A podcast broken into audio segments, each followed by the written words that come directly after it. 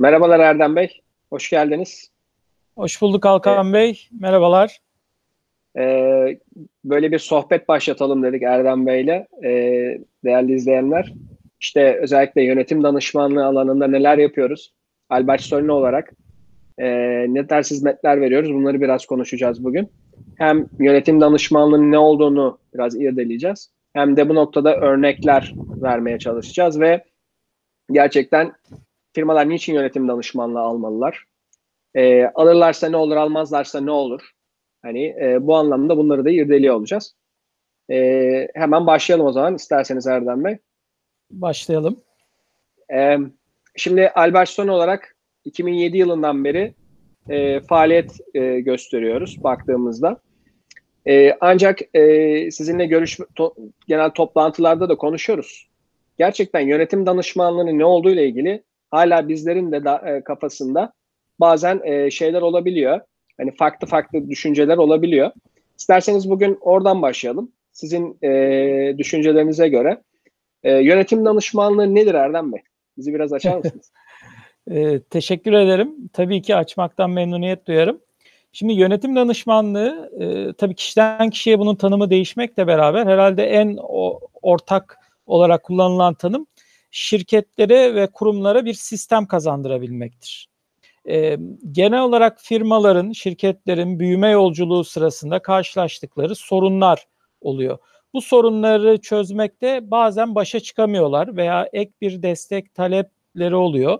İşte bu talepleri karşılamak üzere bizim gibi danışmanlık firmalarının e, know-how'larını, bilgi birikimlerini sundukları danışmanlık hizmetinin adıdır aslında yönetim danışmanlığı. Şu değildir. Yani ben şirketimi yönetemiyorum, gelin bana şirketimi yönetmekte yardımcı olun değildir. Yaygın bir yanlış anlayış bu yönde olabilir ama şudur tam olarak, şirketinizi yönettiğiniz sırada her insan ve şirkette ortaya çıkan sorunlar vardır. Gelişimin getirdiği, büyümenin getirdiği sorunlar vardır. Kontrol edemediğiniz dış faktörlerin getirdiği sorunlar vardır. Ekonominin genel gidişatı gibi. İşte bu sorunlar karşısında dünyadaki ve Türkiye'deki iyi uygulama örneklerini kendi şirketinize adapte et, edeceğiniz bir yapıya ihtiyacınız olur. İşte bu yapıyı bizim gibi danışmanlık firmaları e, özellikle de Albert Solino danışmanlık e, tecrübesiyle, geçmiş bilgi birikimiyle sizle aynı dili konuşarak e, bunları size aktarmaya çalışır. Sadece aktarmakla mı kalır? Hayır. Aslında uygulamaya da geçirmeye yardımcı olur ve uygulama safhasında da size rehberlik ederek bunun tam bir şekilde e, hayata geçmesini ve şirketinizin ana bir unsuru olmasını sağlar. Ee, şöyle bir şey e, düşünüyorum. Şimdi diyelim ki ben Türkiye'de e, bir işletme sahibi bir e, üretim yapan bir şirketim diyelim. Üretimden örnek verelim. Diyelim ki iki yüz elli üç yüz çalışanı olan bir e, fabrika fabrikam var. Ee, bu anlamda e, bazı sorunları çözmeye çalışıyorum anlaşılan değil mi? Yani baktığımızda e, bazı problemlerim var şirket sahibi olarak, fabrika sahibi olarak. E, peki mesela dışarıdan bu anlamda yardım alabileceğimi nasıl biliyor insanlar? Yani böyle bir e, mesela sorunları çözmeye çalışıyor ve tıkanıyor bir şekilde. Hepimiz tıkanabiliyoruz. Ee, bir şekilde herhalde e, bunu kime sormam gerekiyor diye, yani yönetim danışmanlığı ar arayayım diye gerçekten e, bunun bir şey olduğunu biliyor mu acaba firmalar? Böyle bir desteğin olduğunu, böyle bir firmaların olduğunu. Yani hani tabii ki bizler biliyoruz yönetim danışmanlığı diye bir şey var ama acaba e, çoğu firma bunların farkında mı? Benim biraz kuşkularım var. Ne dersiniz? Biliyorlar mı firmalar? Firmalar bunun adını koymasa da aslında böyle bir ihtiyaç e, hissediyorlar ama bazen bunun adını koyabiliyorlar, bazen koyamıyorlar. Bazen bu ihtiyacın adı aslında kurumsallaşma olarak da ortaya çıkabiliyor. Bazen bu ihtiyacın adı ben yönetim danışmanlığı konusunda bir şirketle temasa geçeyim olarak da çıkabiliyor. Ancak bunun ihtiyacını e, tabii ki körükleyen, tetikleyen bazı olgular var. Bunlardan bir tanesi e, özellikle karlarda veya para kazanmada e, yaşanan e, ne, düşüşler. E, bunlar kısmen iç faktörlerle de olabiliyor. Bazen dış faktörlerle de olabiliyor. İşte dünya çapındaki krizler de buna sebebiyet verebiliyor. Veya iç faktör gibi işte şirket içindeki verimsizlikler, şirket içindeki insan kaynağının e, düzgün organize edilememiş olması, e, süreçlerin tanımlanmamış olması, e, karşılıklı iş yapış şekillerinin şirketin gitmek istediği noktaya hizmet etmemesi gibi etmenler bunu tetikliyor. E, buradan ama en sonunda artık bu ihtiyacı kemiklerimde hissettiğim dediği an, hani para kazanamadığını hissettiği an oluyor şirket sahiplerinin. Bunun bir Türkiye'de özellikle daha yaygın da istisnası aslında bazen de şirketin e, hissedarlık yapısında aile şirketi olduğunu çoğunlukla düşünecek olursak e, Türkiye'deki şirketlerin aile şirketlerinde nesilden nesile devir konusunda da buradaki yönetim danışmanlığı ihtiyaçları su yüzüne çıkabiliyor. Çünkü genelde gelen yeni nesil eski neslin uygulamalarını eleştirirken biraz hani kökten değiştirici bir tutum sergileyebiliyor ve bir çatışma ortamı doğabiliyor. Bu çatışmayı önlemek için her iki tarafta hem kurucu nesil hem alttan gelen nesil bir hakeme, bir yol göstericiye, bir rehbere ihtiyaç duyabiliyorlar açıkçası. Ee, burada sanki şöyle bir durum var Erdem Bey, ne dersiniz? Mesela e, şirketlerin sonuçta e, iki yüz elli çalışan olan bir şirket örneğini verdik demin mesela. Diyelim ki şirketin bin çalışan olan bir şirket olduğunu varsayalım. Dolayısıyla hani insan kaynağı noktasında da aslında yetkin, yetkili e, müdürlerimizin olduğunu düşünelim. E, buna rağmen ama e, bazı problemler, bazı karşılaşılan zorluklar noktasında gene dışarıdan bir bakış, dışarıdan bir uzmanlık e, ihtiyacı duyabiliyor şirketler herhalde. Burada sanki ben şunu e, biraz düşünüyorum. Özellikle yönetim danışmanlığı şirketleri bir ekstra bir enerji aslında demek oluyor firmalar için. Dışarıdan bakış açısına sahip ve sonuçta işi bu olduğu için enerjik, dinamik ve okey, diyelim ki bir sorunuz var. Biz şu projeyle, şu daha önce yapmış olduğumuz tecrübelerimize istinaden şu tarz bir projeyle ne olabilir? İşte İşte e, sizin e, insan kaynaklı yapınızı işte yeniden yapılandıralım. Görev organizasyon projesi yapalım. Yeniden e, yapılandırma projesi yapalım organizasyonel anlamda.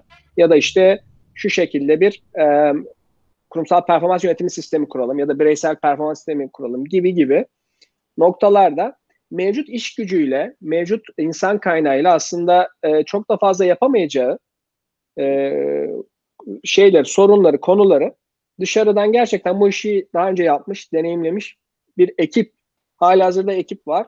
Tamam, bunu o zaman proje bazlı onlardan alalım diyerek aslında faydalanabilir bu danışmanlık faaliyetlerinden herhalde, yönetim danışmanlığı faaliyetlerinden. Yani burada aslında bu kendi içindeki yapıdan ziyade, kendi içindeki müdürlerinden, ya benim o kadar müdürüm var, ben niye dışarıya bir daha yönetim danışmanlığı için e, şey vereyim ki, diye sorular gelebiliyor mesela. Ee, ama burada herhalde farkı biraz hem uzmanlaşmış bir ekip, daha önce bunu yapmış bir ekipler olması e, öne çıkartıyor danışmanlık faaliyetlerini. Bir de hız işte ve e, yapılan faaliyetlerin başarı oranı ve sonuçta dışarıdan herhalde hizmet alındığında e, yani örgün hesap sorma gibi bir durum söz konusu olabiliyor şirketler adına. Yönetim danışmanlığına bakın, siz demiştiniz ki proje başında şunlar şunlar olacak. Ama günün sonunda şu olmadı, bu oldu vesaire gibi. Ama kendi insan kaynağımızla yaptığımızda, değil mi? Bu e, hesap sorma noktası nispeten dışarıdan alınan bir hizmete göre daha az oluyor ya da daha farklı dengeler olabiliyor. E, sanki bu da, değil mi? Bir yönetim danışmanlığının e, belki alınması konusunda, niçin fayda sağlayabileceği konusunda ya da neden var olduğu konusunda belki biraz daha düşük tutuyor gibi. Ne dersiniz?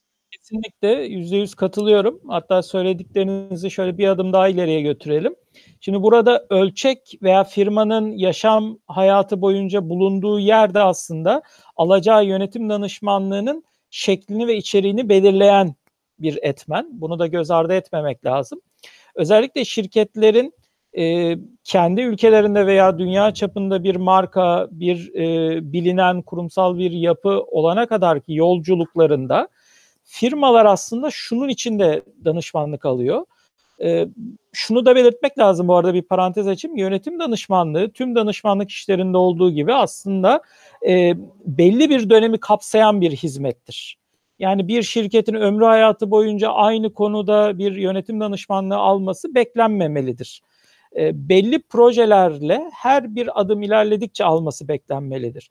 Şimdi buradan hareketle de şirketler özellikle e, marka olup kurumsal bir yapı, bilinen bir yapı olana kadar e, kaliteli, iyi eğitilmiş, iyi okullardan mezun olmuş, e, şirketin veya farklı alanlardaki iş tecrübelerinde demlenmiş ve bunu şirkete katmaya hazır enerjisi olan insanları bünyesine katmakta oldukça zorlanıyorlar. Hem Türkiye'de bu böyle, bütün dünyada da bu böyle. Bu verilen, kişiye verilen ücretlerle de alakalı olmuyor çoğu zaman çalışana. Çünkü bu, bu tarz insanlar bu tarz firmalarda, daha yolculuk hayatının başındaki firmalarda çalışmayı tercih etmeyebiliyorlar. Şimdi buradan hareketle firmalar arasında bu yönetimde daha iyi yerlere gelebilme, tarif ettiğiniz gibi bu dinamizme ve e, bu zeka parıltılarına ihtiyacı var aslında.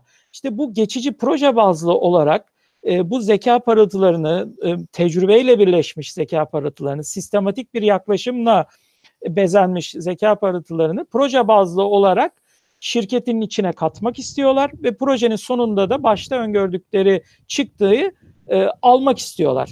E, yönetim danışmanlığı karşılıklı iki kurumun birbiriyle yaptığı iş olduğu için e, burada sizin de doğru ifade ettiğiniz gibi sorgulama imkanları var. E, çıktının olup olmadığını kontrol etme ve yetersiz görüldüğü takdirde bunun iyileştirilmesini isteme hakları var.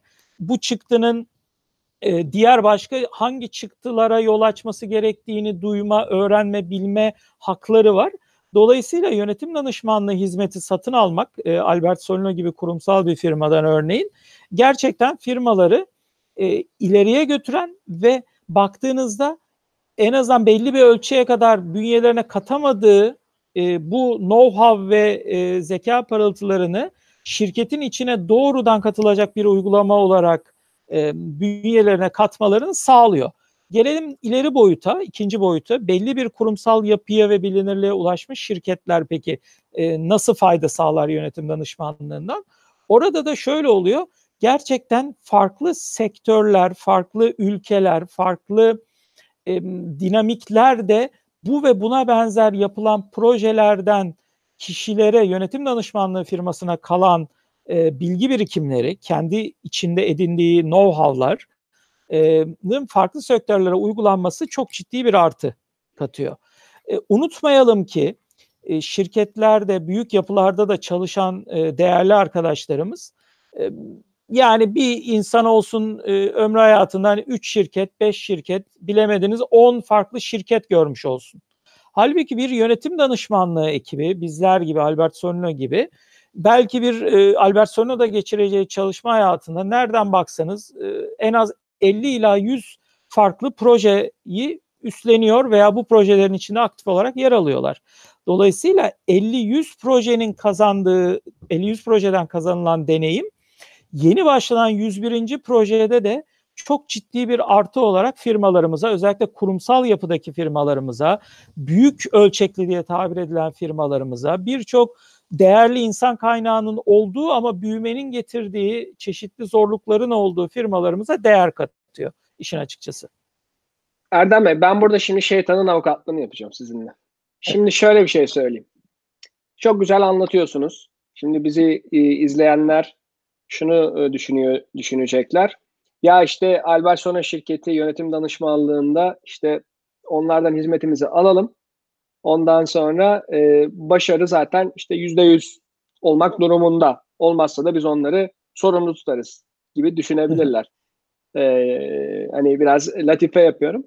Şimdi e, bu noktada gerçekten e, bir yönetim danışmanlığı şirketi e, müşteriye, müşterisine, İşte başta söylediğimiz iki yüz elli çalışanı olan, üretim yapan bir şirket örneğini vermiştik. Ee, ne katabilir somut olarak? Somut olarak gerçekten ne katabilir? Bunu katabil, kendi başına bunu katabilir mi? Yani hani Ben danışmanlığı aldım. Bu çünkü sonuçta bir şey değil. Hani somut bir şey değil. Somut bir şeyden evet. kastım. Mesela diyelim ki bir bilgisayar ihtiyacımız vardır. Bilgisayarın çeşitleri var. Gidersiniz işte e, işlemcisi yüksek e, bilgisayar vardır. Ne bileyim grafik kartları daha iyi olan bilgisayarlar vardır. Bir de markalar vardır. Gidersiniz alırsınız. E, bilirsiniz ama yani o kaliteli ondan sonra. Çünkü bir ürün. Ancak da, danışmanlıkta bu biraz soyut bir durum söz konusu. Yani insanlar ne alacağını, firmalar bir şey, bir hizmete başlarken bir projeye, danışmanlık projesinde gerçekten ne alacaklarını, sonunda ne olacağını en fazla umut edebiliyorlar. Buna evet. tabii e, bu noktadaki umudu e, besleyen, körükleyen tabii ki işte o danışmanlık aldıkları firmanın referansları, işte belki onlara inanmaları, işte e, yetkililerine, işte danışmanlarına. Ama e, bu noktada her yönetim danışmanlık projesi başarılı olabilir mi? Yani başarının buradaki şeyi ne acaba? E, başarılı olabilmek için ne gerekiyor? Sadece danışmanlık aldım, parası neyse alayım, gelin, e, parası neyse vereyim, şu yönetim danışmanlığını alayım, sorunlarım çözülsün demek yetiyor mu? Firmaların kendi üzerlerine düşen görevine ve aynı şekilde yönetim danışmanlığı hizmeti veren şirketle kendi bu kurumlar arasında e, ne gibi bir e, işbirliği olması lazım ki proje başarılı olsun? Burada, burada ne düşünüyorsunuz? Şöyle ki çok değerli bir soru. Teşekkür ederim. Çok sıklıkla karşılaşılan e, bir konuya işaret ediyor bu soru günlük hayatta. Şimdi şu danışmanlığı, yönetim danışmanlığını biraz da şöyle tanımlamak lazım. E, biz e, şirketlere aslında balığı tutup önüne koymuyoruz. Biz balık tutmayı onlara öğretiyoruz ve bunu devamlı kişiden bağımsız hale getirmelerini sağlamaya çalışıyoruz. Bu yolda da yol gösterici ve rehber olarak ihtiyaç duyulursa devam ediyoruz. Şimdi bu balık... O zaman şunu diye çok çok araya gireceğim ama burada mesela şunu, bu söylediğiniz örnekte bir virgül. Şöyle ki balık tutmayı öğretmekten bahsediyorsunuz. O zaman sanki danışmanlık almak aslında e, gelişimin ilk adımı gibi bir şey oluyor neredeyse. Hani illa danışmanlık almak zorunda değiller tabii. Başka türlü de gelişim adım atabilirler bir şekilde karar vererek. Ama hani sanki o ilk adım, yani gerçekten öğrenmek, gerçekten değişmek ve işte o balık tutmayı öğrenme noktasında e, bir eğitim gibi e, neredeyse. Tam eğitim, yani eğitimle bağdaşan noktaları var gibi ama e, mutlaka evet bir öğrenme süreci herhalde yaşaması gerekiyor firmaların bu adım burada. Kesinlikle çok haklısınız Alkan Bey. E, firmaların eğitimi de bir kademe öde, öteye taşıyalım. İçselleştirme süreci. Değişimi, evet. yeni normali, yeni şirkette hakim olması gereken kültürü ve sürekli değişimi aslında bünyelerine kabul etmeleri için eğitilmeleri gerekiyor. Bu çok doğru bir tespit. Bununla beraber hani balık örneğinden devam edecek de olursak, şimdi şirketlerin, şu da çok normal, biz hiçbir şirketi eleştirmiyoruz açıkçası. Bazı şirketler bize balığı tutar mısınız diye geliyor. Doğrudan hani balık tutmayı nasıl öğrenirim diye kişinin kafasında bu soru olmuyor. Ben, benim balık tutmam lazım, bana balık tutun diye gelebiliyorlar. Bu çok normal, olağan bir istek. Şimdi bu karşılanabilir mi bizim gibi insanlar tarafından? Teorik olarak evet. Ancak baktığınızda bu şirketin işine yarar mı? Hayır. Çünkü bu, diyelim bugün e, evimize balık tutmak için biz gittik ve yardımcı olduk şirkete. Bugün kar etti. Bugün gerçekten para kazandı. Ama yarını var, bir sonraki ayı var, bir sonraki yılı var, on yıl sonrası var. Burada sürekli biz olamayız ki o şirketin yanında. Dolayısıyla bir, sadece balık tutmanın aslında günlük işi kotardığını, e, balık tutmayı öğrenmenin ise şirketin hayatını kotardığını aslında e, ilk başta e, karşı tarafa aktarmamız gerekiyor ki bunu yapmaya çalışıyoruz ilk tanışma toplantılarımızda. Akabinde şirket de zaten bizimle aynı noktaya geliyor. O zaman şu sorular sorulmaya başlanıyor. Peki benim balık tutmak için neye ihtiyacım var? E, balığı nerede tutmalıyım? Ne tarz balık tutmalıyım? Balık tutmak için gerekli ekipmanlarım, araçlarım neler olmalı? İşte o zaman danışmanlığı konuşmaya başlıyoruz gerçek manada. Evet. Yani bunu danışmanlık teorisine çevirecek olursak diyoruz ki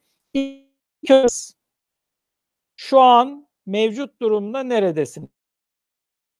Bu sorunun da cevabını bulabilmek için mevcut durumunuzu analiz etmemiz lazım diyoruz firmamıza. Daha sonra sorduğumuz soru, nereye gitmek istiyorsunuz şirket olarak? Yani kendinizi başarılı görmek, bu problemleri çözmek demek e, sizin için ne demek? Neyi ifade ediyor? Başarılı ne zaman olursunuz?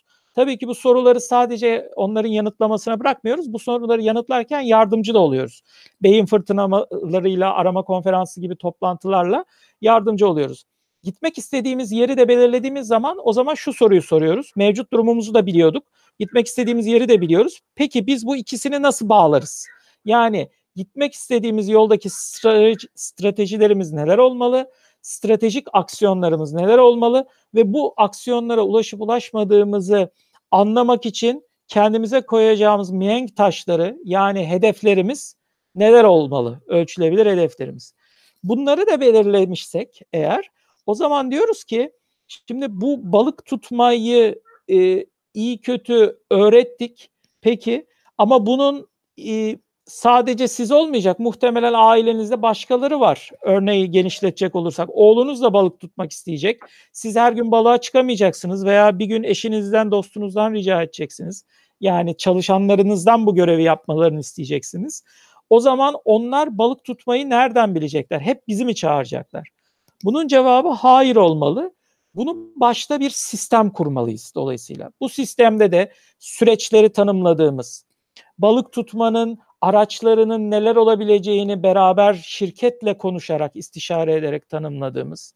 Yoksa bizler açıkçası e, sürekli her gün oltamızı alıp hani İstanbul Boğazı'na e, sallayan insanlar değiliz. Balık tutmanın e, beraber sizin alanınızda dinleyerek e, bunu karar vereceğiz. Çünkü gölde balık tutmak farklı, derede farklı, okyanusta farklı, denizde çok farklı.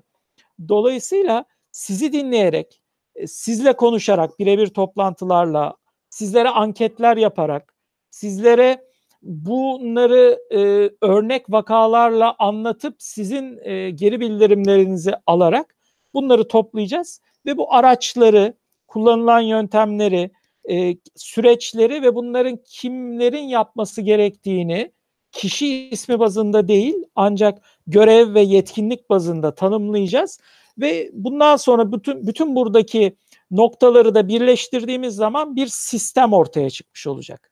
O sistemi bir yerden açma kapama tuşuna bastığınızda aslında o sistem kendi kendini döndürebilir bir sistem olacak.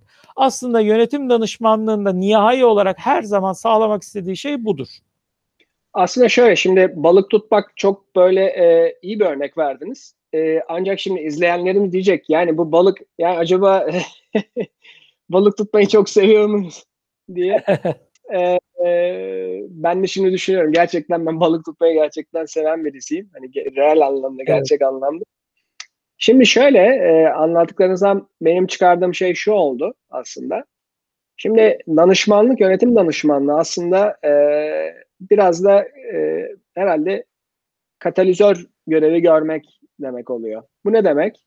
Yani aslında zaten e, normal şartlarda bir firmanın içerisinde olan bir potansiyeli, işte e, nedir o? İşte daha iyi e, şirketini büyütebilme potansiyeli, ürünlerini daha iyi yapma potansiyeli, e, şirketteki e, neyse e, metriği, kriteri, yani iyi bir şirket olabilmeyi tan- nasıl tanımlıyorsa, çalışan memnuniyeti olabilir, şirket gelirlerini arttırmak olabilir. Ondan sonra işte iyi, çok dünya çapında e, kaliteli olan ürünler geliştirmek olabilir. Bu noktadaki o potansiyelleri aslında biraz açığa çıkartmayı aslında bizler vesile olmuş oluyoruz. Katalizörden kasıt belki de bu. Yani belki de şunu ortaya koymak lazım. Biz aslında yönetim danışmanları tutup da yani ürününüzü şöyle daha iyi üretebilirsiniz bakın vesaire zaten diyemeyiz. Çünkü o ürünün nasıl üretileceği konusundaki zaten uzman olan o firmanın kendisi. Ve belki de dünyadaki en iyi firmalardan biri olabilir.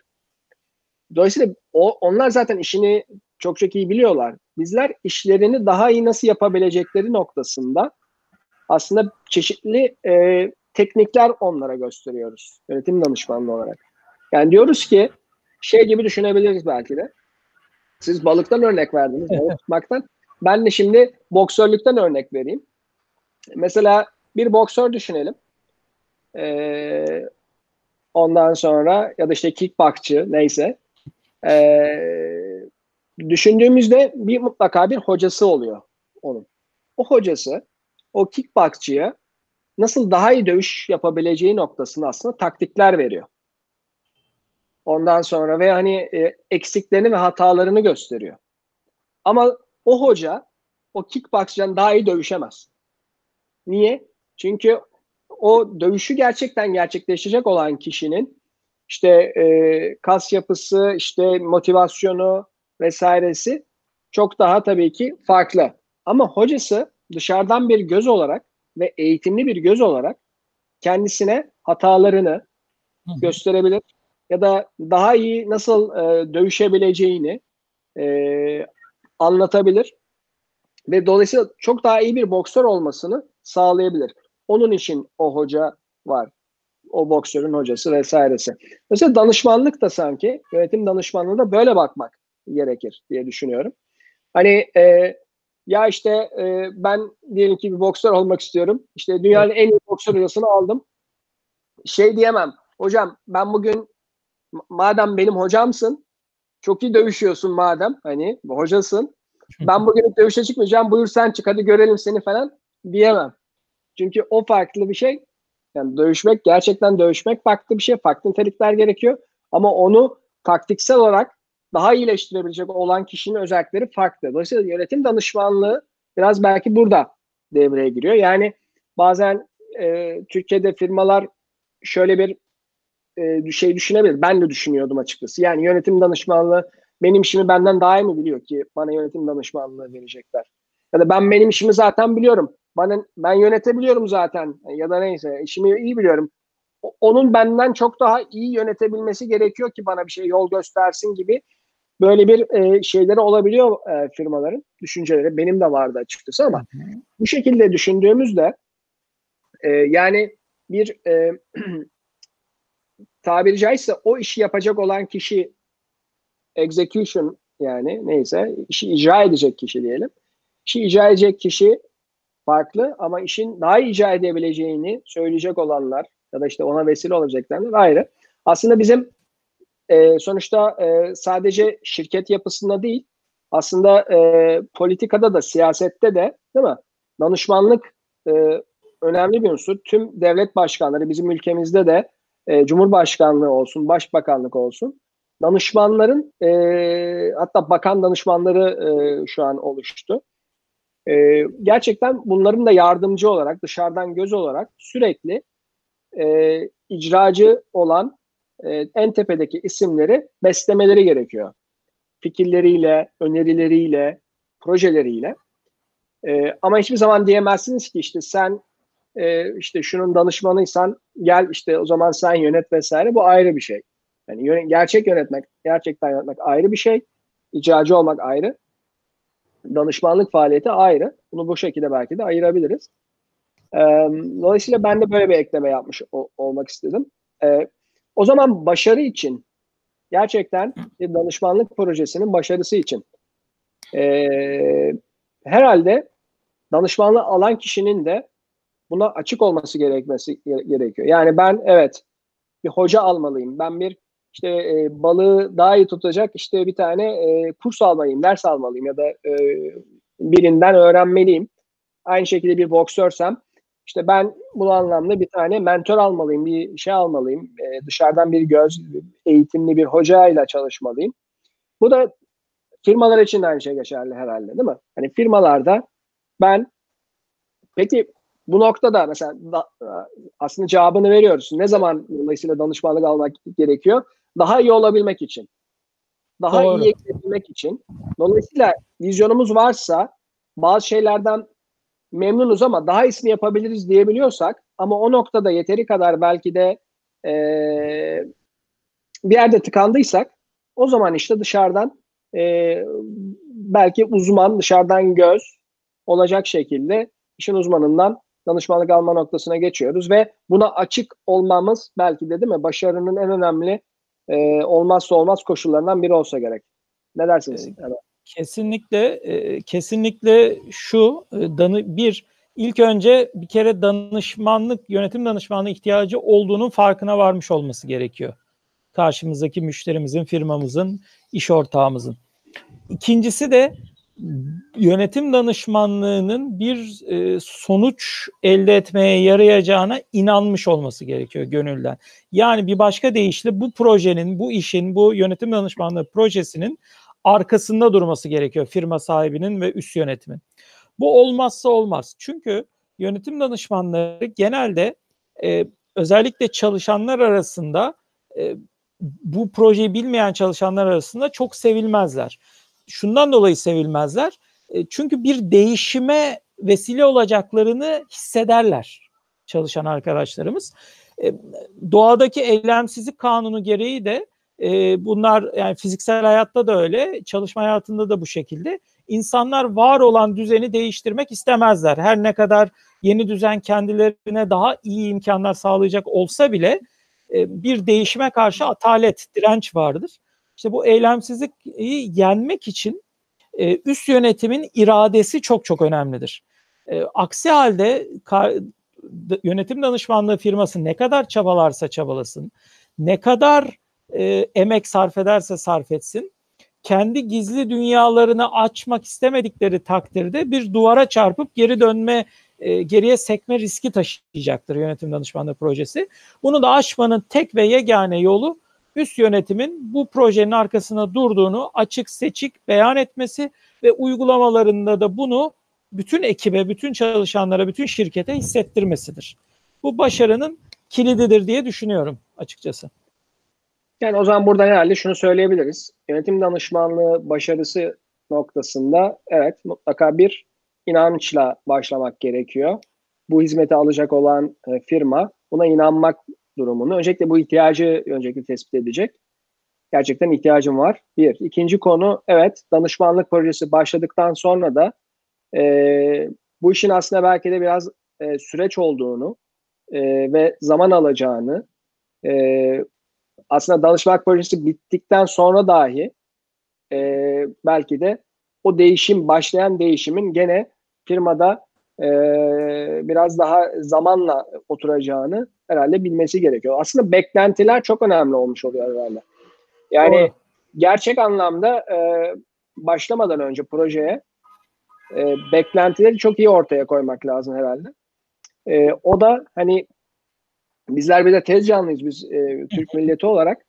Hani e, çok fazla sabrımız yoktur. Hani hemen nerede netice vesaire noktasında e, bir beklenti mutlaka oluyor.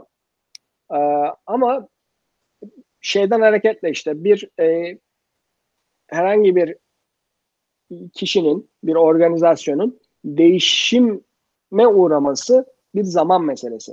Zaman alan bir şey. Doğru. Burada sadece e, bunu ate alevlendirecek, ateşleyecek aslında şeyler gerekiyor. İşte yönetim danışmanlığı işleri de, yönetim danışmanlığı faaliyetleri de herhalde o ateşleyici görevini görüyor biraz. E, dolayısıyla beklentileri bu şekilde ortaya koyup buna göre de e, e, ilerlemek lazım, bu şekilde düşünmek lazım. Biraz da şeye benzetiyorum Erdem Bey, ne dersiniz? Mesela e, cerrahi müdahale gibi. Yani yönetim danışmanlığını bir de doktora benzetelim. Şimdi her şeye benzettik. Şimdi balık tutma noktası örneği verdik. Bir boksa bir de doktor örneğinde.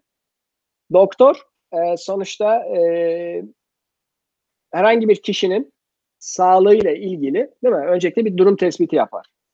Öncelikle evet. e, ve doktor için e, insanlar niye doktora gider? Çünkü bir şeyleri yerinde değildir. Bir şey, bir rahatsızlıkları vardır. Bir problemleri vardır. Öncelikle zaten bunu bir kere yaşarlar ve tespit ederler. Yani bir şekilde rahatsız edecek. Ee, bunun tespitiyle beraber doktora giderler. Doktorun ilk yaptığı şey muayene etmektir. Aslında yönetim danışmanlığı sizin bahsettiğiniz, bunu yönetim danışmanlığına kurgularsak, değil mi? Yönetim danışmanlığına ihtiyacı olan birisi işte ben büyüyemiyorum ya da işte daha fazla büyümek istiyorum diyebilir.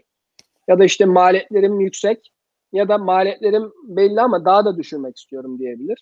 Hani her şeyin bir dahası, bir, bir adım daha fazlası gibi düşünelim. Dolayısıyla böyle ihtiyacım var. Tamam, peki ben o zaman bir doktora gideyim. Yani bir danışmanlık noktasında Bunu nasıl yapacağım arasına geliyor. Mesela doktor tarafında doktor muayene eder, bir durum tespiti yapar. Belki mesela işte hastası için tahlil yapar, değil mi? Mesela bir takım efor testleri yapar. Danışmanlıkta da böyle herhalde, değil mi? Mesela bir durum analizi, bir e, gerçekten bir tabi caizse bir röntgenini çekmek, bir tahlilini yapmak gibi düşünelim. Sonra e, doktor bunu e, şey yaptıktan sonra, teşhis ettikten sonra, teşhis uzun sürebilir bu arada. Yanlış teşhis de olabilir. Dolayısıyla danışmanlıkta da aynı şeyler geçerli aslında. E, ama günün sonunda diyelim ki gerçekten e, iyi bir doktor da gitti e, hasta. E, tespitini yaptı doktor, reçetesini yazdı. Aslında reçete danışmanlıktaki işte o proje, uyguladığı projedir. Ancak o reçeteyi uygulayıp uygulamamak ya da uyguladığını izlemek de, hani doktor diyelim ki çok takipçi bir doktor, aile doktorumuz. Ondan sonra akrabamız da diyelim aynı zamanda. Yani reçeteme uyuyor musun, uymuyor musun? Bak her gün haftada bir, iki haftada bir gel, sonra bakacağım diye aslında işin takibini yapabilir. Aynı şey danışmanlık için de geçerli. Ama burada ilk bölümde konuştuğumuz gibi herhalde e, bunu uygulayacak olan kişi o hastanın kendisi. Doktor o hastanın sağlığını tek başına düzeltemez. O hastanın buna istekli ve o reçeteyi uygulama şekli, uygulama derecesine ile bağlantılı olacak şekilde hastalığı giderilebilir. Herhalde aynı şey de yönetim danışmanlığı için geçerli olsa gerek. Hani bir, bir, bir doktor hastasını nasıl iyileştirme başarısı hastanın verdiği, doktorun verdiği reçeteyi ne derece uyguladığıyla bağlıdır. Aynı şey yönetim danışmanlığı için geçerli olsa gerek. Ve eğer bu hastalık, bu, bu problem eğer e, daha uzun dönemi kapsayacak bir tedavi gerektiriyorsa, ki şirketlerde durum genellikle bu şekilde, ya da işte gelişmek için işte ben hem diyelim ki diyelim belli bir kilo, diyelim ki fazla kilolu biriyim. Öncelikle kilolarım, yani ben işte ama işte çok atletik bir vücuda sahip olmak istiyorum diye bir e, hayalim olsun diyelim. Öncelikle kiloları vermek gerekiyor. En azından ya da yağ kütlesinden kurtulmak gerekiyor. O oranı azaltmak gerekiyor. Sonra da kas yapıcı faaliyetlere geçmem gerekiyor. Uzun bir yol.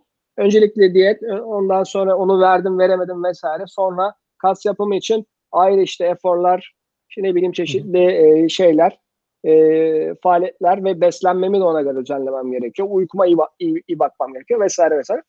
Aynı şey yönetim danışmanlığı için de geçerli. E, dolayısıyla bir de doktor benzetmesi yapalım. Herhalde e, bu e, bu da biraz e, şey yapmış olabilir. İzleyenlerimize biraz daha perspektifi genişletmiş olabiliriz o sayede. E, dolayısıyla bu şekilde bir doktor benzetmemizi de yapmış olalım.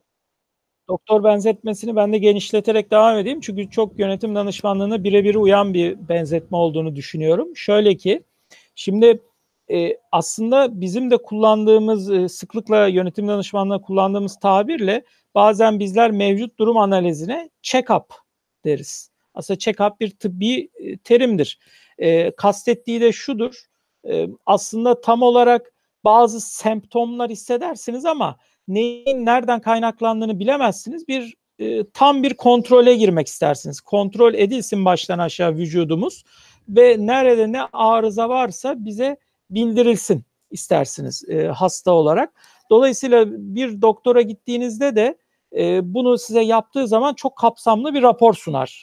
Dediğiniz gibi birçok efor testi uygular, kan testleri, idrar tahlilleri ve benzeri ve sonunda size çok kapsamlı bir E, rapor sunar. İşte bizim yönetim danışmanlığında da aslında e, genelde firmalara başladığımız projelerin ilk fazını oluşturur bu. Buna mevcut durum analizi veya check-up fazı deriz. Bu fazda e, ha, departmandan bağımsız olarak şirketin bütün mevcut durumlarını analiz eder. E, bunun için tabii ki çeşitli araçlar uygular. İşte nasıl kan tahlili varsa bizim Bizde de danışmanlıkta da mesela anketler vardır, beyin fırtınaları vardır, e, birebir görüşmeler vardır, e, müdürlerle, yöneticilerle görüşmeler vardır gibi. Bütün bunların sonunda e, iki şey ortaya çıkar aslında bu bir, birinci fazın sonunda. Bir, mevcutta nerede ne rahatsızlığımız var? Yani bütün e, işte ne bileyim ben ayağımızda işte bir çıban çıkmış, işte bir yandan çok kiloluyuz, işte öte yandan da işte saçımız dökülüyor, beri yandan derimizin üzerinde bir leke var gibi, e, işte midemizde yanma var, işte meğersem ül ül ülserimiz varmış gibi böyle sonuçlar çıkar. İki, biz yol haritası deniz buna veya gelişim yol haritası. Bu e, çıkan sonuçların nasıl tedavi edilebileceğine, nasıl iyileştirilebileceğine dair bir yol haritası sunarız firmamıza. Bu gerçekten uygulamaya dönük çok kritik bir adımdır. E, bu yol haritasını sunduktan sonra ister firma kendisi bunu alır ve uygulamaya çalışır belli alanlarda. E, isterse de zaten bizim de ilk hizmetimizin parçası olarak nihai bir sunum toplantısında bunun önceliklerini tartışırız.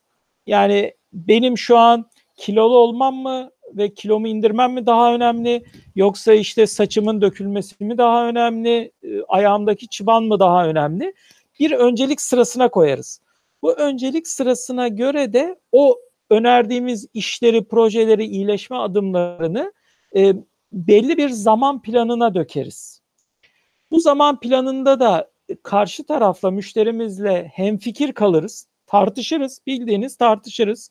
Müşterimiz fikrini söyler, biz söyleriz. En sonunda nihai bir karar veririz ve bu aslında bizim danışmanlık, yönetim danışmanlığı projemizin ilk çıktısı olarak tescil edilmiş olur. Mevcut durum analizi ve gelişim yol haritası açıkçası. Daha sonra e, sıklıkla firmalar burada belirlediğimiz e, belki onlarca alt başlık içerisinden hepsinde veya bazılarında bizimle devam etmek isterler. Çünkü mesela örneğin kilo örneğinden gidelim. Diyelim ki fazla kiloluyuz ve zayıflamak istiyoruz. E, bunun iyi kötü kabaca yolunu tarif ederiz gelişim yol haritasında. Fakat bunun uygulamasında detaya ihtiyaç vardır.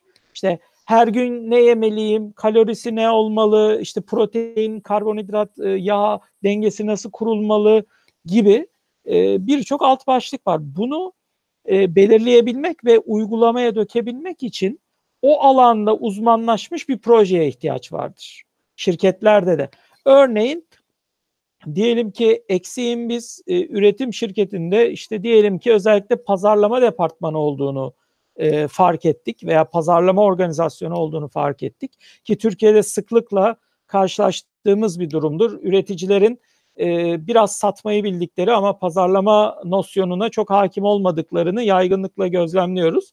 Diyelim ki o zaman o alanda uzmanlaşmış bir ekibimizle sırf o alana odaklanarak işte pazarlamanın organizasyonunu kurmak, pazarlama departmanını kurmak, pazarlama planlarını yapmak, e, marka e, stratejilerini, pazarlamanın bir alt başlığı olan segmentasyon ve ürün konumlandırmalarını yapmak gibi alt başlıklarda pazarlama danışmanlığı alt projesine geçiş yapmamız gerekir.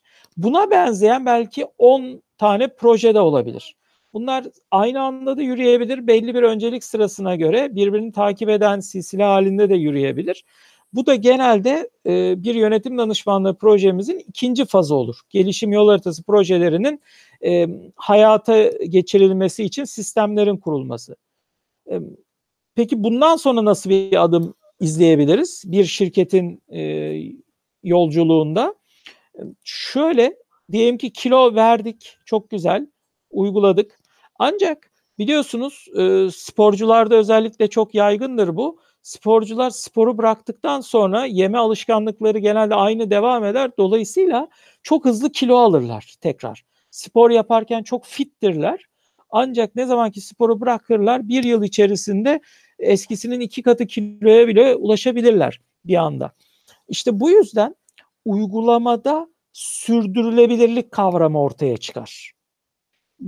Genelde de yönetim danışmanlığı projelerin üçüncü fazı sürdürülebilirlik üzerine olur. Bazen e, özellikle e, ikiye hatırlarsanız ikiye bölmüştük yönetim danışmanlığı ihtiyacını tanımlarken firma ölçeğine göre e, genelde daha e, yolculuk yolculuklarının e, çalışan sayısı olarak, ciro olarak e, başında olan firmalar e, genelde birinci ve birinci fazdan başlarlar. bir, iki, üç diye takip ederler. E, buna karşılık çok kurumsal yapıda olduğu düşünülen uluslararası firmalar, bankalar, holdingler, büyük şirketler gibi kuruluşlar bazen bize doğrudan üçüncü faz için kapımızı çalarlar. Yani e, spesifik tespit ettikleri ve uygulamada süreklilik kazandırmak istedikleri, sürdürülebilirlik kazanmak istedikleri bir noktada bizden detayda uygulamadaki kalite güvence danışmanlığı rolümüzü e, ortaya koymamızı beklerler. Yani uygulamada nerede hata yapıyoruz, nasıl daha iyi yapabiliriz, nasıl daha verimli hale getirebiliriz o süreci ve bunu nasıl e, kişiden bağımsız sürdürülebilir bir yapıya büründürürüz, kavuştururuz. Bunu duymak isterler açıkçası.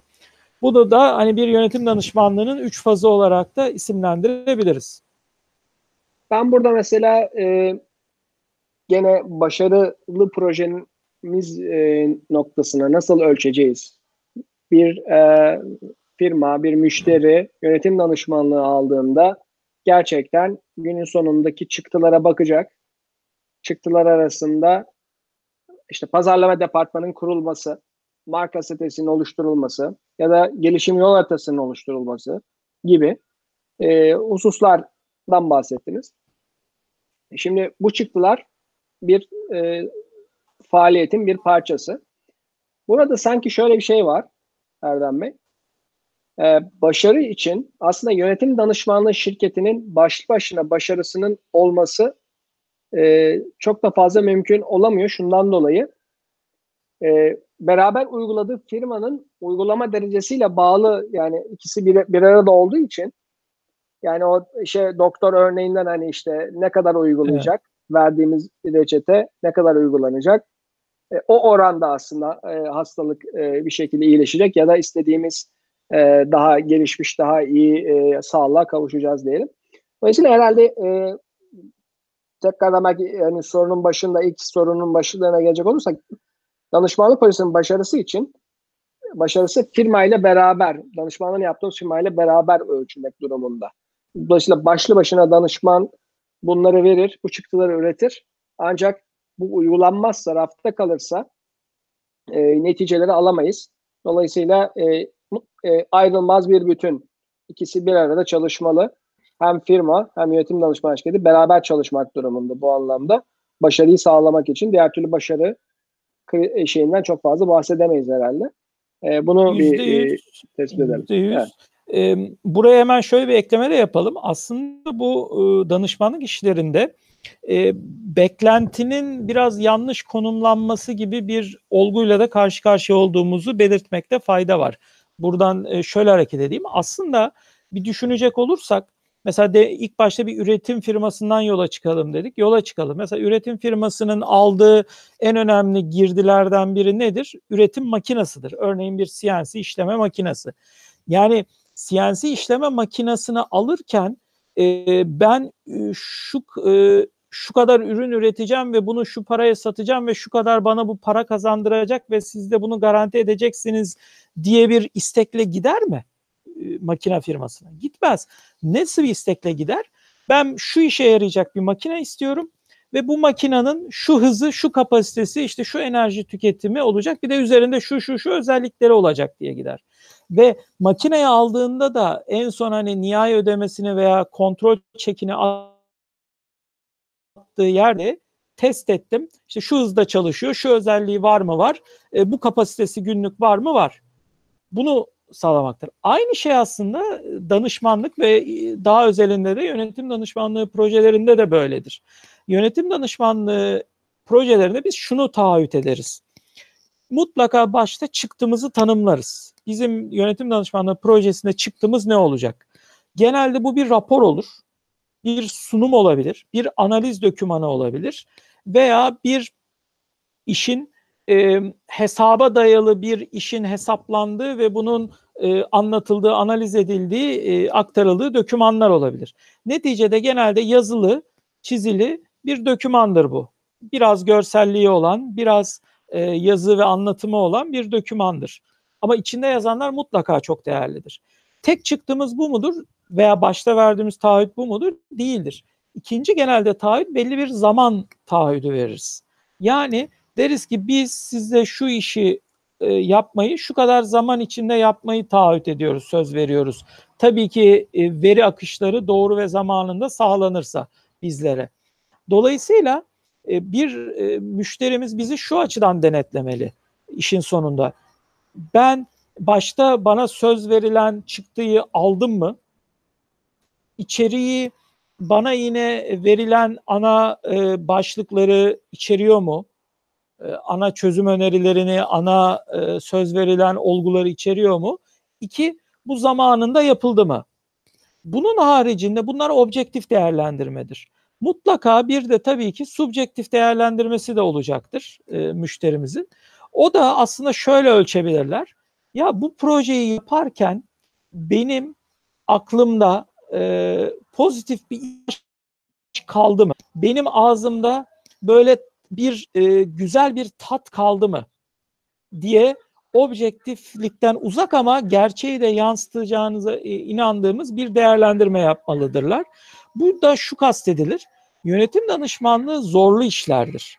Çünkü taşları yerinden oynatmayı gerektirir. Mutlaka içinde e, bazı belli kişiler tarafından negatif algılanacak öneriler mutlaka olacaktır. Yani işte bunlar iş gücü azaltımları olabilir, stratejinin değiştirilmesi olabilir.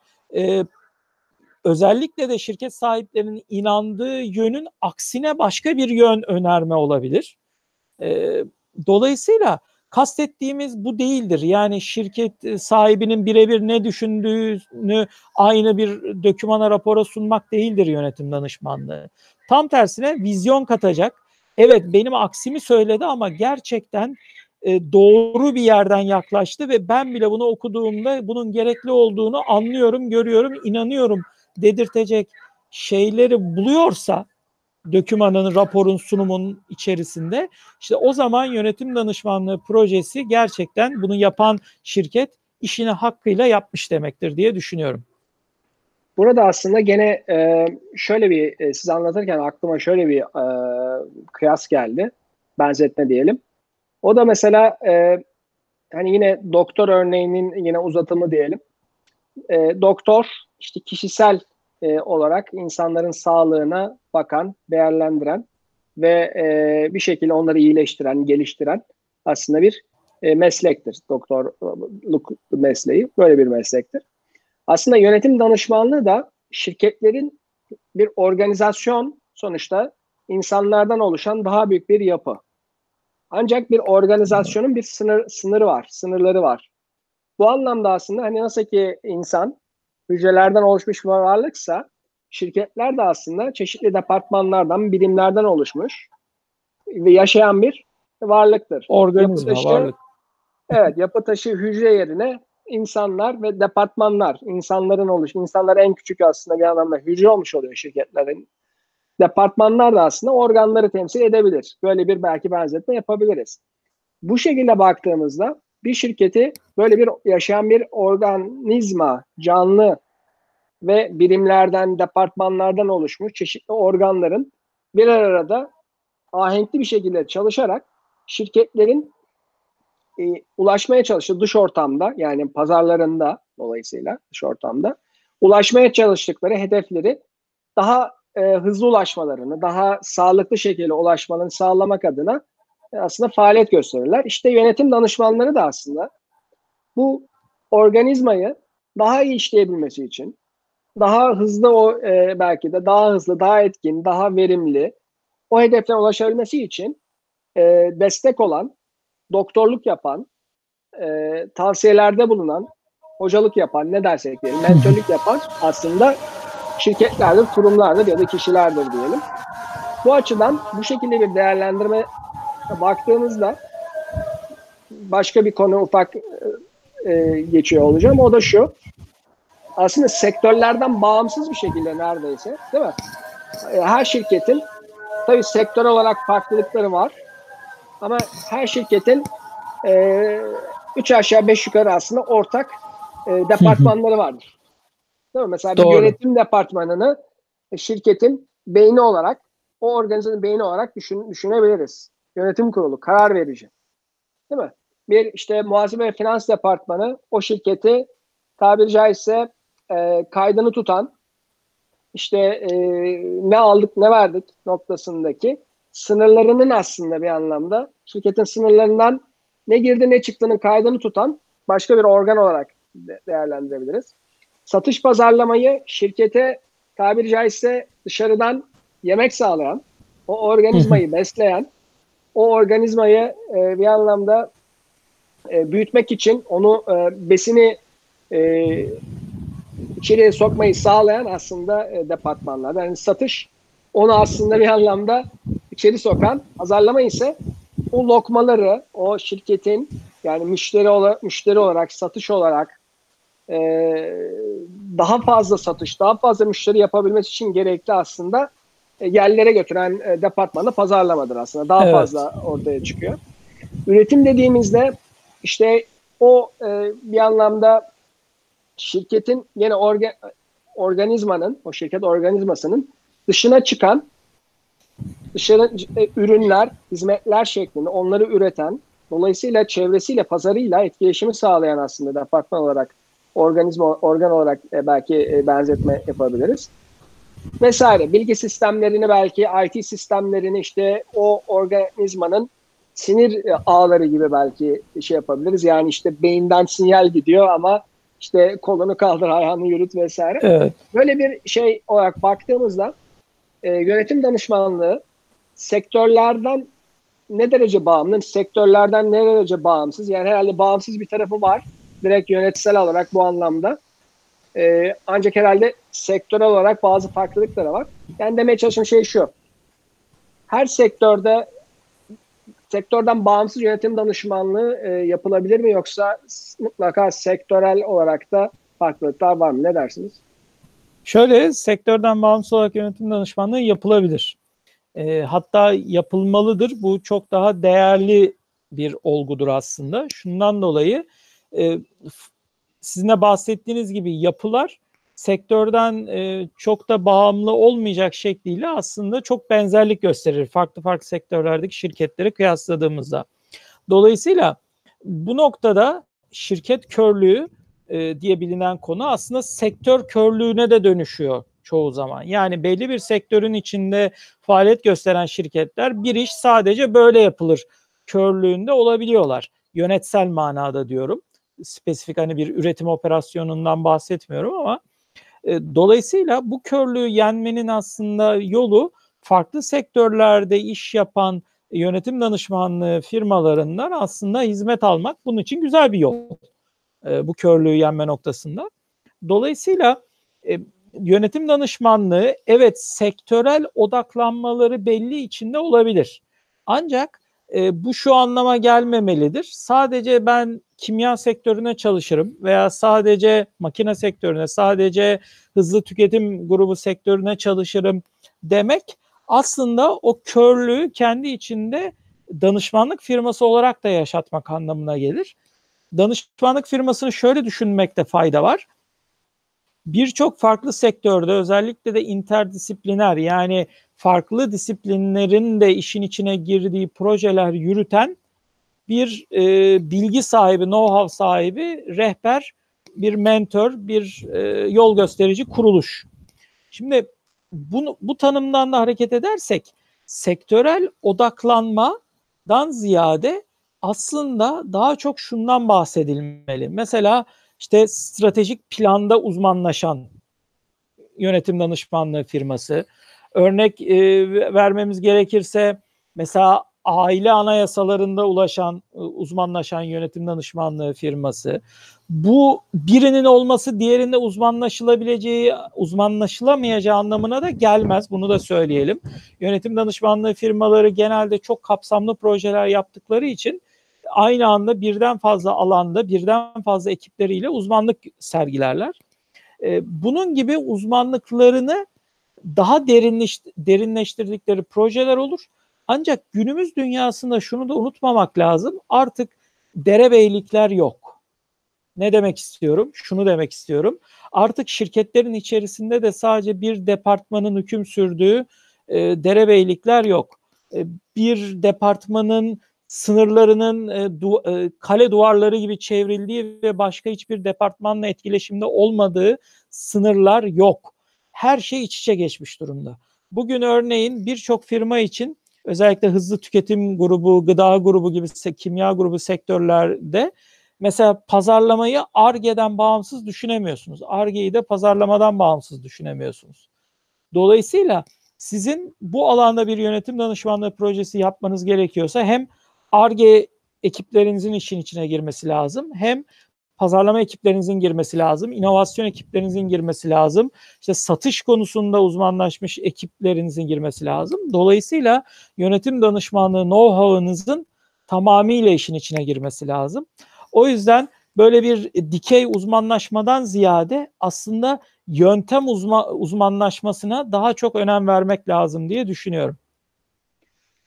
Tamamdır. Ee, son olarak e, bitirmeden önce belki şey yapabiliriz. Ee, yönetim tekrardan şöyle bir özetlemek gerekirse işte yönetim danışmanlığının ne olduğunu biraz aslında irdelemeye çalıştık. Ondan sonra ve e, çeşitli benzetmeler yaptık. Ondan sonra balıkçı, boksör ve doktor benzetmesi yapmış olduk. E, ve e, çeşitli e, e, yönetim danışmanlığı adımlarından aslında biraz özet geçmiş olduk. İşte e, sizin söylediğiniz gibi öncelikle durum tespiti ve gelişim yol haritaları gibi, daha sonrasındaki işte yol haritası gibi. Evet. Başarı faktörünü irdelemiş olduk aslında. Yönetim danışmanlığı işlerinde başarı nasıl ölçülür? Ne zaman biz başarılı olduk noktasında ve burada da kısaca e, şir, e, yönetim danışmanlığı şirketle beraber yönetim danışmanlığı şirketinin bu başarıda beraber ortak olduğunu ve e, uygulamada e, bunun ne kadar iyi olup olmadığı noktasında şirketin de müşterimizin de bir anlamda çok büyük sorumluluğu olduğunu e, gördük. Ee, son olarak hangi firmalar şu an mesela bizi izleyenler var? Ee, hangi firmalar şu an mesela Albert Solino e, danışmanlıktan e, nasıl arayabilirler mi? Nasıl bir şey yapabilirler? Yani bir durum tespiti mi e, yapıyoruz onlara? Ya da hangi e, belki patronlar, yöneticiler ya dur ben bir Albert Solino'yu arayayım da e, onunla bir gelsin, bir görüşelim. Şu alanda bir e, gelişim düşüncem var, değişim ya da işte şu problemlerim var, onları çözme noktasında. E, ne dersiniz? E, e, onlara da bir seslenmiş olalım. Yani kimler e, bizi şu an arasın, Albaç Solino'yu arasın ve biz onlara ne yapacağız? Bir anlamda ondan da bahsedelim. İsterseniz evet. Şimdi, belki e, bunu beş ana kategoride toparlayabiliriz. E, buradaki ihtiyacı, ihtiyacı ne zaman hissettiklerini. E, birincisi, genelde şöyle oluyor, e, sanılanın aksine sorunları olan veya e, hani karsız olan e, veya hani çok ciddi sıkıntıda olan firmalardan ziyade aslında büyüyen firmalar bizi arıyor. Yani e, çünkü şöyle düşünün, mesela bir hepimiz çocuktuk, işte çocukluk yıllarında çok hızlı büyüyorsunuz değil mi? Bir, bir yıl önce aldığınız, hatta bırakın bir yılı, yani bir ay önce aldığınız ayakkabı bir ay sonra ayağınıza uymaz hale geliyor. İşte hızlı büyüyen firmalar dolayısıyla aslında potansiyel bir yönetim danışmanlığı müşterisi. Şundan dolayı hızlı büyüdükçe hissediyorlar ki e, ayakkabıları, işte kıyafetleri, pantolonları, ceketleri onlara olmamaya başlıyor ve nasıl bir yeni ceket tasarlanıyor tasarlamalıyız, organizasyon tasarlamalıyız noktası bize başvuruyorlar. Yani hızlı büyüyen firmalar büyümenin getirdiği yeni sistemleri kendi bünyelerine adapte etmek için bize başvuruyorlar. Birincisi burada, bu. Hemen bir virgül. Bizim her zaman verdiğimiz aslında örneği unuttuk Erdem Bey. Çok kısaca evet. Onu da ben vereyim. Siz biliyorsunuz. Evet. Bizim her zaman verdiğimiz bir e, börek örneğimiz vardır. Börek yapma bildiğimiz ve o örneği de verelim. Bu örnekle veriyoruz çünkü belki kafamızda, kafalarda daha netleşir. Ee, mesela şöyle bir örnek veriyoruz burada. Ee, normalde bir, diyelim ki evde herhangi bir yaptığımız bir yemek var. Biz hep börek örneğini verdik. Börek örneği olarak kaldı. Börek olsun. Böreği de çok severim. Börek örneğini verelim çok kısaca. O da şu değerli izleyenler. Ee, şimdi normalde börek konusunda diyelim ki e, hanımınız ya da kendiniz çok güzel bir börek yapabilirsiniz. Ev, ev E, ek şeyi diyelim, ev nüfusu diyelim ki beş kişi. üç e, tane de çocuk, eşiniz siz ve üç tane çocuğunuz olduğunu varsayalım. Şimdi onlara güzel börek açı, börek yapabilirsiniz. Yani işte nasıl yapıyorsanız o böreği işte açarak bir şey yaparak artık oraya geçiyorum. Ee, bunu gayet güzel yapabilirsiniz ve gerçekten çok güzel börek yapıyorsunuzdur. beş kişiye ulaştırabilirsiniz. Buna hiç problem yok. Ee, şöyle düşünelim. Şimdi büyümekten bahsetti Erdem Bey. Büyüyen bir şirket olarak şöyle diyelim. Bu beş kişi, beş kişilik nüfusa yaptık. Sorunumuz yok. Diyelim ki misafir davet ettiniz. Evinize misafir gelecek ve böreğiniz, böre, börek yapmayı aynı şekilde onlara da istiyorsun. Çünkü çok güzel. Onlar da duymuş. Çok güzel börek yapıyormuş Erdem Bey, Alkan Bey ya da sizler. Hani şu börekten yiyelim. Tamam. Diyelim ki anneniz, babanız ya da işte kardeşinizin ailesi de geldi. on kişi oldunuz. Onlara börek yaparken birden şunu fark ediyorsunuz. Ya bu böreği yapalım ama güzel de. Tamam, o zaman on kişi için kaç, ne kadar un almam lazım, ne kadar yağ alacağım vesaire vesaire. Tamam işte üç aşağı beş yukarı yapabiliriz. Fırının, fırın işte iki, fırın iki bölüm diyelim. iki tane şeyi koyabiliyoruz diyelim e, fırına. Bunda da bir problem yok. Büyüdük. Sonra onun e, efradı vesairesi duydu. Ya işte iki üç aile aynı anda gelmek istiyor. O zaman baktığınızda artık sizin o güzel yaptığınız börek, ustası olduğunuz börek yapma artık karmaşıklaşıyor.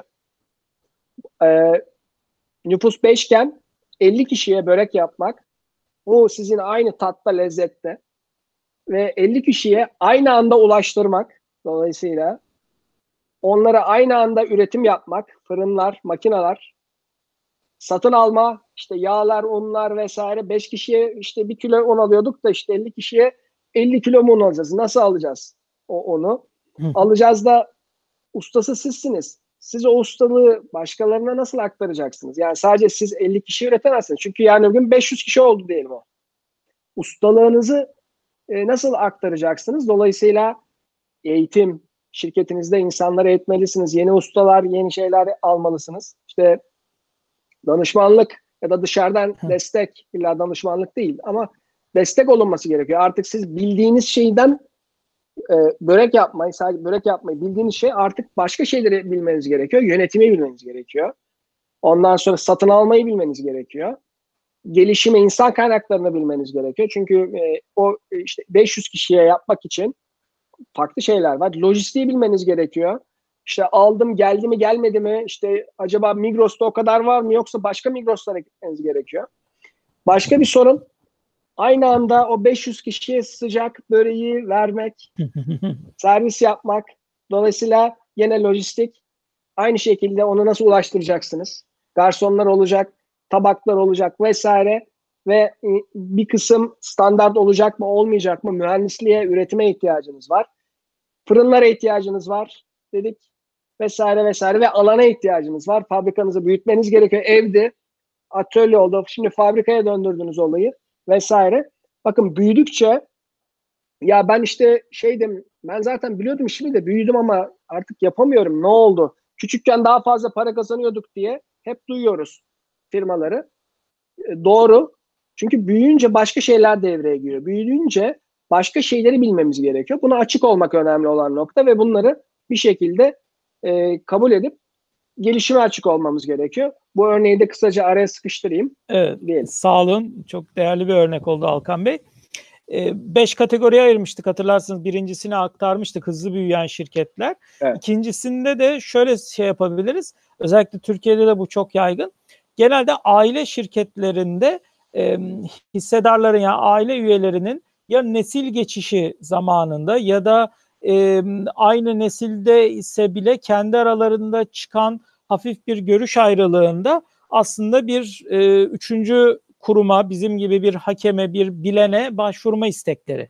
Şirketi yönetmek konusunda e, belli e, farklı düşünceler olduğu zaman işte bir bilen gelsin, bizim de kabul edebileceğimiz tarafsız bir göz olarak bizi de analiz edip en iyi yöntemi bize söylesin, madem öyle o zaman biz onu uygulayalım demeleri hissedarların. İşte burada aile e, anayasası hizmetimizden başlayan, işte kurumsallaşma hizmetimize devam eden hizmetler söz konusu olabiliyor. İkinci grubu da bu şekilde tanımlayabiliriz. Üçüncü grup e, şöyle isimlendirebiliriz. Özellikle e, Türkiye'de insan kaynakları başlığından veya kavramından hareketle yönetim danışmanlığı talep edenler oluyor. Neyi kastediyorum? E, sizin de az önce börek örneğinde örnek verdiğiniz gibi Alkan Bey, bir organizasyona ihtiyaç duyuyorsunuz sizin de tabirinizle. İşte o zaman şirketler bu organizasyonu nasıl kuracakları konusunda dış bir desteğe, rehbere ihtiyaç duyuyorlar.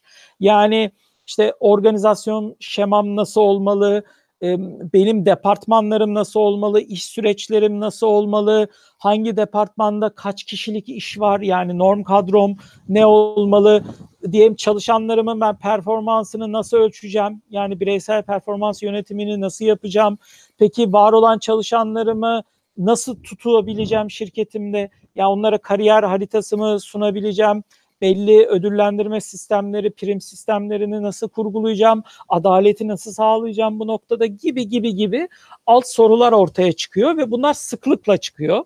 Türkiye'deki şirketlere baktığımızda gerçekten önemli bir kısmı, ama önemli bir kısmı insan kaynakları, organizasyon, görev tanımı, süreç gibi alanlardan e, daki yetersizliklerini, gelişime bağlı yetersizliklerini görüp bunları iyileştirmek için bizim kapımızı çalıyorlar.